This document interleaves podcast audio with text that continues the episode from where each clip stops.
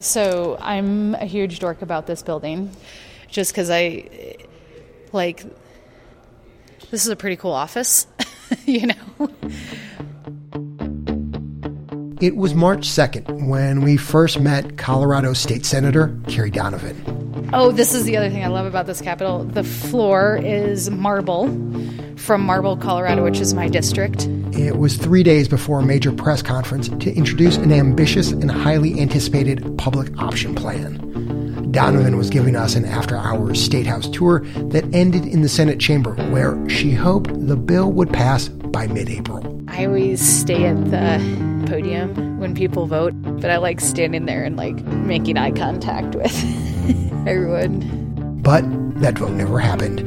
Today, how one of the most anticipated state health reforms in years was defeated, not by the millions of dollars in out of state ads that everybody was worried about, but by the coronavirus.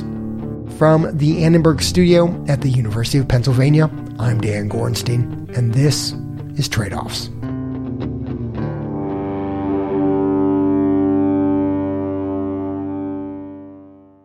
Kerry Donovan still remembers the scene. More than a dozen people standing behind her, plenty of hospital lobbyists in the crowd, and the lights. I'll say I haven't seen that many television cameras um, at a bill kickoff that I've been a part of. Now to the Capitol, where a new state health insurance option was unveiled. Good afternoon, everyone. What a crowd we've assembled here today. My name is Kerry Donovan, and I'm the state senator for Senate District 5. Donovan's bill would require health insurance companies to sell a public plan that capped hospital payments and promised to lower premiums. This state option would initially apply to the 300,000 Coloradans who buy insurance on the individual market. We must lower the cost of health care, and we must make health care and consumer choice a priority of the General Assembly. Momentum, check. Enthusiasm, check. And then, brick wall. In the span of just a few days, we went through the enormous high of introducing a bill, the immediate, like, uh, stress and adrenaline rush and anticipation of its first public hearing, you know, where everyone starts to really lay their cards on the table. And then the coronavirus kind of arrived on our doorstep at the same time we were presenting a bill talking about access to healthcare. Was there any part of you that was thinking, damn, this timing is terrible? I didn't have a moment of thought of, oh man, this is really screwing up my plans. Like there was just no space for indecision. And I, in those immediate days, um, was so involved with the challenges and problems that my district that was going through you know, I didn't really have time to go through my list of bills and like start triaging them or think about their future because the problems were so acute.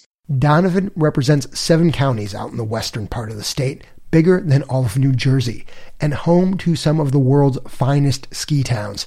The economic hit came fast. It felt so real so quickly uh, Eagle County, my my home county, was approaching 50% unemployment. We were were at the height of ski season. Restaurants would call up and say, "Hey, I think we got to shut our doors. Do you know who I can donate all this food to?" Kerry, should I shut down my business?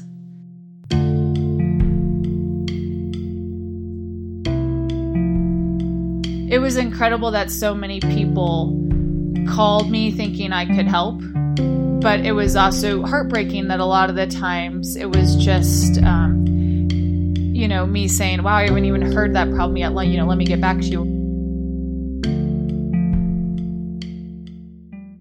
And while in some ways the lives of your friends and family and constituents are imploding out there in western colorado it's pretty hard to be focused and thinking about legislation no matter how important the legislation might be with the public option yeah, you know, I mean, a bill is a bill. Um, but there would be these kind of you know something that that would like snap me back into the legislative session one of the things we started saying is you needed a doctor's note to get tested and if you think that everyone has a doctor that they can call right But out here, that created another hurdle because people don't access primary care because their deductibles are so high or they don't have health care. You know, like, God damn it. Like, the, here's another example of why, like, healthcare just doesn't work.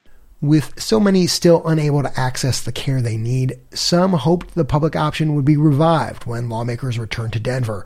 But that hope came to a final screeching halt just last week as Donovan and her co sponsors pulled the bill there's been a lot of discussion okay, what are we going to do when we return to work, which will happen in the coming weeks? There's a number of bills that we have to do by our Constitution, including presenting a balanced budget, which right now is looking like we need to cut about $4 billion out of our budget. And then we also want to do some bills that address COVID 19. The reality is the public option, with its cap on provider payments, had put a bullseye on the back of the state's largest hospitals. There was a lot of pent up frustration with Colorado's healthcare prices and hospital profits, both of which top most national charts. Democrats in the state felt like there was a real mandate to take action and stand up to what some saw as the real driver behind rising healthcare costs. From a political perspective, you were on a brink of this kind of showdown with the big hospitals.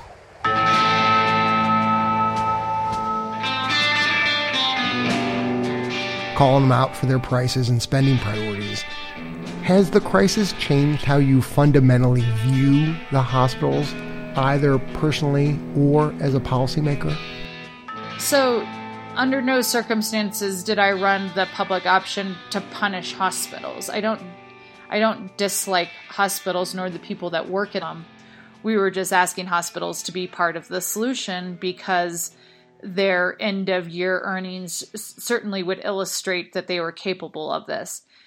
Uh, one of the larger hospitals in Denver announced bonuses for their C suite, while just uh, you know, the day previous, they had asked their nurses and frontline staff to take a pay cut. I mean, right? So the the behaviors haven't changed.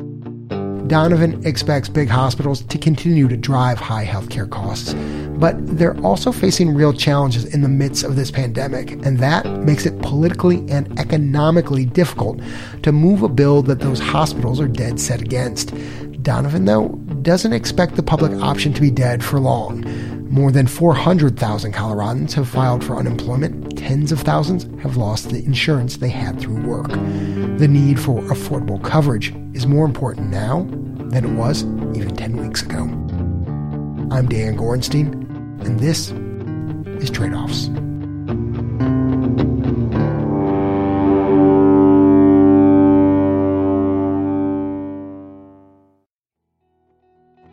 The Trade Offs team is producers Ryan Levi and Vicki Stern, sound designer Andrew Perella, and editor Leslie Walker.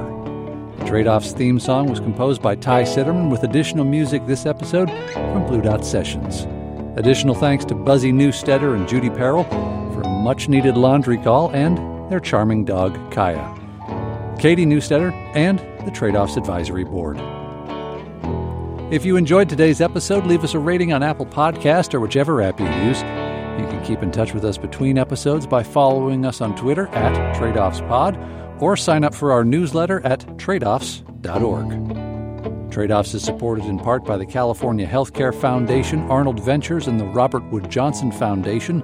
Additional support from the Leonard Davis Institute of Health Economics and the Center for Public Health Initiatives at the University of Pennsylvania. The views expressed in this episode are those of the individuals and not those of Tradeoff staff, advisors, or funders.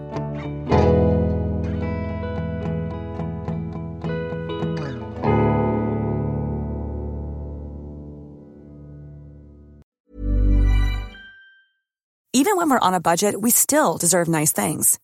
Quince is a place to scoop up stunning high end goods for 50 to 80% less than similar brands. They have buttery soft cashmere sweaters starting at $50, luxurious Italian leather bags, and so much more. Plus, Quince only works with factories that use safe, ethical, and responsible manufacturing. Get the high-end goods you'll love without the high price tag with Quince. Go to quince.com/style for free shipping and 365-day returns.